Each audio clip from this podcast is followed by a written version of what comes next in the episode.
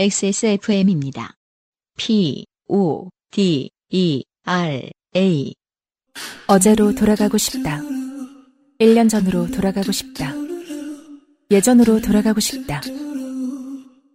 피부만이라도. 피부 고민? 단 하나의 해답. 엔서 나인틴.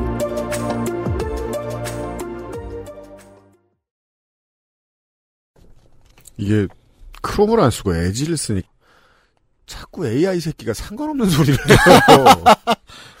그 저는 이제 아이들과 관련된 걸 막 검색을 하고 있다가 예. 방송을 녹음을 하면서 옆에 갑자기 AI 새끼가 음. 주황색 음식만 먹는 까다로운 입맛의 유아를 위해 어떤 음식을 준비하면 좋을까요? 이런 걸 그건 누가 물어본 거라고요? AI 새끼가 지가 그걸 왜 물어봐? 몰라요. 그걸 답이 막 답을 또 지가 하잖아 이 자식은. 그냥 보면서 주황색 저 육개장이나 마라탕에 밥 말아 놓은 다음에 조금 지나면 주황색 되는데 이런 생각하고 있었네요. 아, 이 애지 애지 귀찮아. 자 마지막 사연 네. 윤정은 씨의 사연 보겠습니다. 안녕하세요 윤 씨님 정정님 이경영님. 지난번 할머니의 창씨개명 사연을 보냈던 윤정은이라고 합니다. 얼마 안 됐죠 이것도. 예, 그러게요. 사연이 채택되고 며칠 뒤에 할머니께 라디오에 할머니 사연을 보냈는데 뽑혀서 방송도 되고 상품도 받았다고 말씀드렸습니다. 무슨 사연인지 말씀 안 드리고 그냥 할머니 젊은 시절 얘기라고만 했는데요.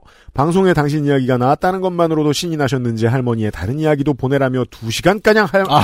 할머니의 과거 이야기를 듣고 왔습니다. 이게 그 구슬 녹취를 본의 아니게 하게 될 때가 있죠. 이게 예. 할머니랑 있다 보면. 네. 음. 그러다 할머니의 과거 이거 또 이러네. 할머니의 과거 이야기가 아닌 할머니와 관련된 제 학창 시절 일이 생각났습니다. 다시 뿌옇게 됩니다. 카메라가. 이번 일은 제 중학생 때 이야기입니다. 저는 서울 영등포에서 태어나 중학교 때 양천구로 이사 오면서 고등학생 때까지 그 지역을 벗어나 본 적이 없었습니다. 제가 이게 그 저 저 저 저 지자체의 역사를 제가 제대로 알고 있는지 모르겠는데 예. 어, 양천구가 양천구가 된 지가 그렇게 오래 안 됐어요, 그렇죠. 서울이. 예. 예, 광진구, 양천구, 금천구 이런 건 예, 그렇게 오래되지 노원이나 않았어요. 뭐 어디 갔냐. 돌아다니는 걸 안 좋아하기도 했지만 대부분 중고등학교는 집 근처로 배정받다 보니 동네 밖을 벗어날 일이 거의 없더군요. 이게 대부분의 중고등학생입니다. 전, 음, 전국, 그렇죠. 전 세계에. 예. 서울 촌년으로 살던 중3 어느 날 소풍 시즌이 찾아왔고 보통 학년별로 장소를 정해 가던 것과 달리 그 해에는 반별로 가기로 정해졌습니다. 음. 야 멋진데요? 반별로 가면 되게 재밌겠다. 훨씬 더 편하고 예. 어, 재밌고 음. 선생님은 더 부담스러우실 수도 있을 것 같은데. 예. 학급 회의를 거쳐 최종 후보로 오른 곳은 롯데월드와 대성리였습니다. 대성리요?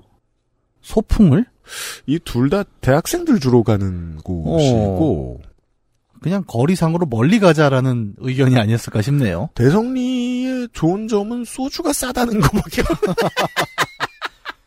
아 근데 이게 또 옛날에 슈퍼에서 식당용을 팔았거든. 음. 네. 약간 윤정은 씨가 저희랑 또 나이 세대가 살짝 다를 수가 있거든요. 다르시겠죠. 대성리는 그 이후에 좀 개발이 됐다고 알고 있어요. 제가 알기론.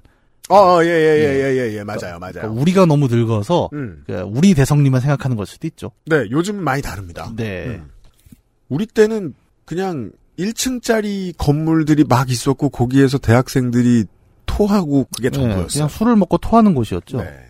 일단 동네를 벗어나는 것조차도 큰일인데 서울을 벗어나는 게 더 큰일이었던 저는 그나마 익숙한 롯데월드로 가길 바랬지만 결국 소풍은 대성리로 정해졌습니다. 음. 보통 소풍 가기 전날 잠이 안 오는 건 들뜨거나 설레이는 마음에 그런 경우가 대부분이지만 저는 그런 이유가 아닌 과연 내가 무사히 시간에 맞춰 청량리역이라는 곳에 갈 수 있을까였습니다. 양천구에 오래 살면 청량리는 딴 세상이에요. 못 찾아갈 수도 있어요. 어려워요. 예. 어려워요, 어려워요. 제가 심란하든 말든 소풍날은 와버렸고 딸바보 아버지는 아빠 차로 청량역까지 데려다 줄까 하셨지만 옆에 계시던 할머니가 할머니. 아 나이가 몇인데 혼자 전철도 못 하냐. 라며 말리시더라고요.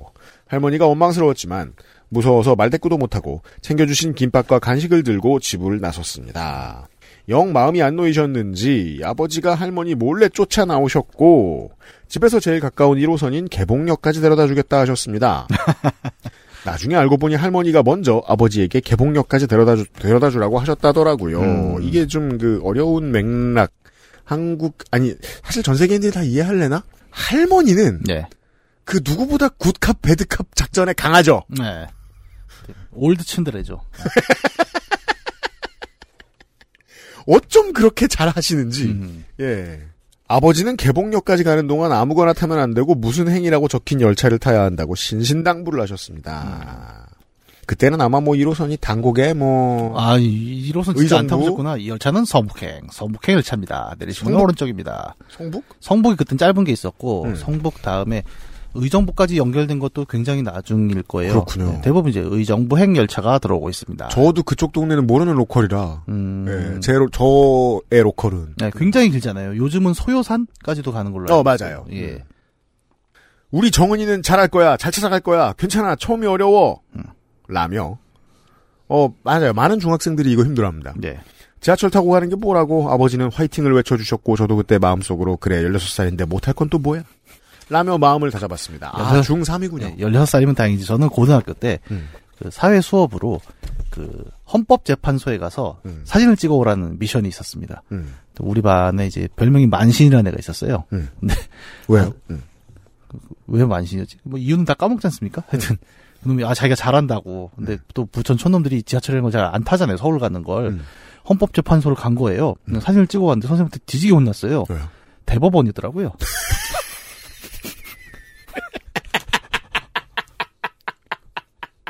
그걸 개를 믿고 우리가 여덟 명이 갔거든요. 원래 그 무식해서 사기를 치는 사람들이 있어요, 보면.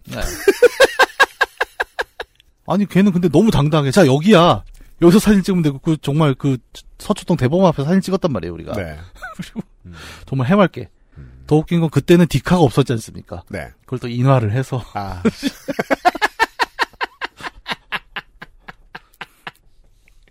고등학생도 그렇습니다. 애기들은 모르면 예. 모릅니다. 네. 지금 생각해보니 저는 던전을 깨러 가는 쪼랩 딜러고 아버지는 어설픈 서포터였던 것 같네요. 쪼랩 딜러인 저는 청량리역이라는 dungeon에 도착했고 첫 quest를 받자마자 난관에 봉착했습니다. 청량리 dungeon의 첫 quest는 출구를 찾아라 였습니다. 네. 당시에는 지금처럼 쉽게 환승할 수 있는 구간도 없었고 이게 뭐냐면요. 음. 그 지하 1호선을 네. 내려서 지상으로 지상. 나와서 네. 국철 저, 저 뭐냐 국철 청- 국철이 아니구나. 그 저 철도 청량역을 타야 됐죠. 경춘선을 타야 되는데 네.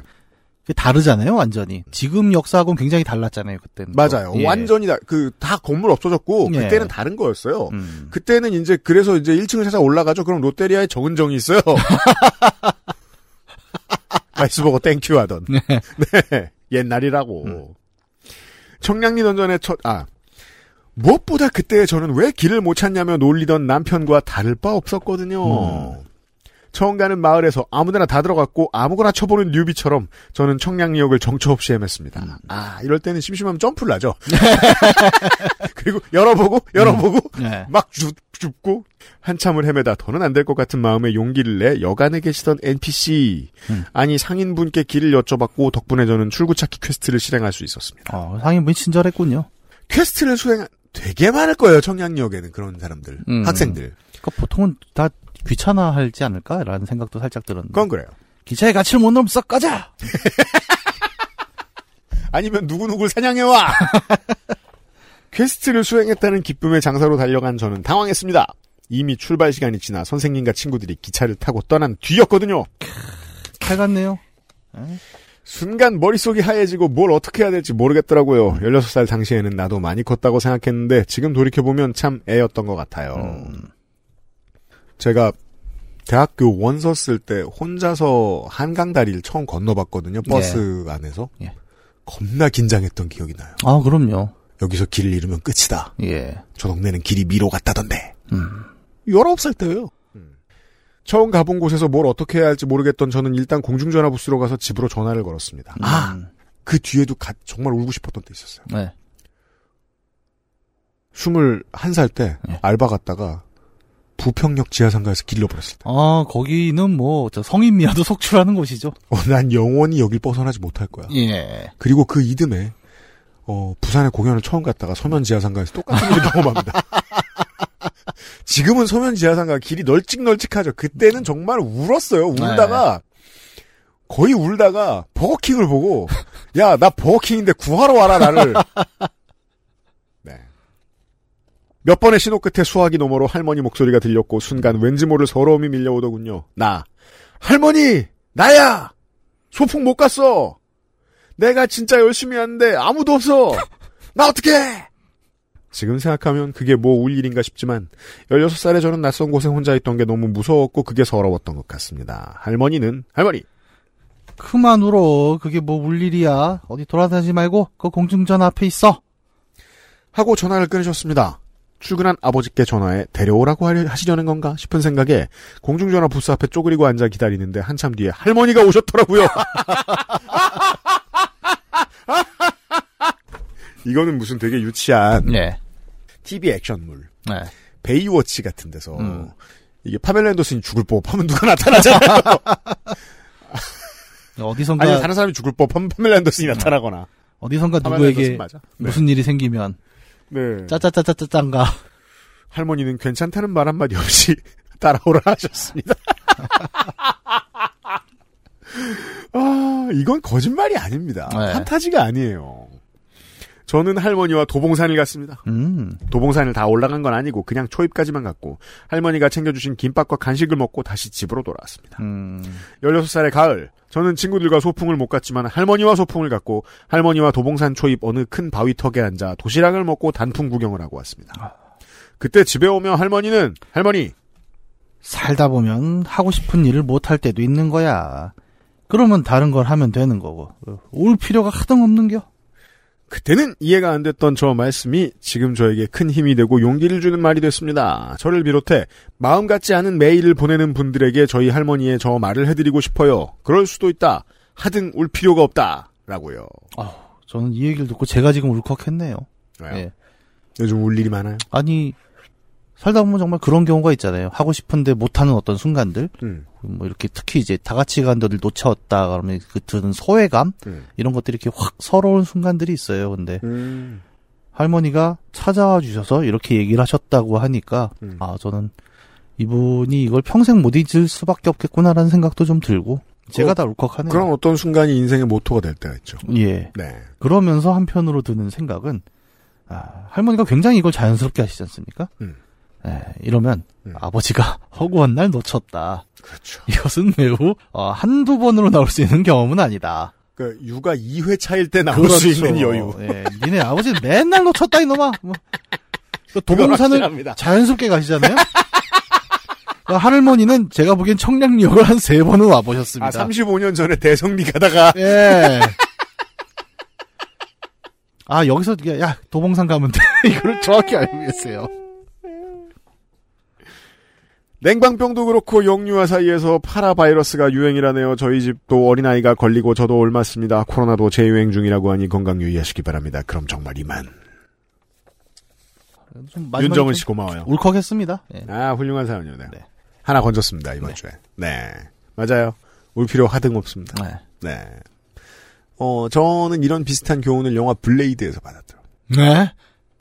정확히 기억은 안 나는데, 그, 누가 뭐, 아버지가 죽었나? 뭐 이래가지고. 예. 예, 누가 울고 있는데, 음. 아, 블레이드가. 네. 울어라. 음. 분노해라. 뭐야 그게? 왜냐면 좀 이따 싸우러 가야 되니까. 그때 생각했죠. 분노할 필요가 없으면 안 울어도 되겠구나.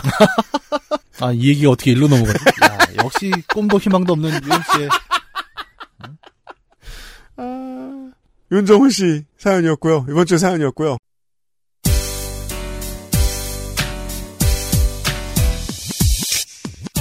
지금 들으신 이야기는 XSFM의 팟캐스트 요즘은 팟캐스트 시대에서 소개된 사연입니다. 여러분의 인생 이야기로 꾸며지는 국내 최장수 예능 팟캐스트 요즘은 팟캐스트 시대는 아이튠즈와 팟빵 그리고 지구상에서 서비스하는 다수의 팟캐스트 플랫폼에서 만나실 수 있습니다. 당신도 참여할 수 있습니다.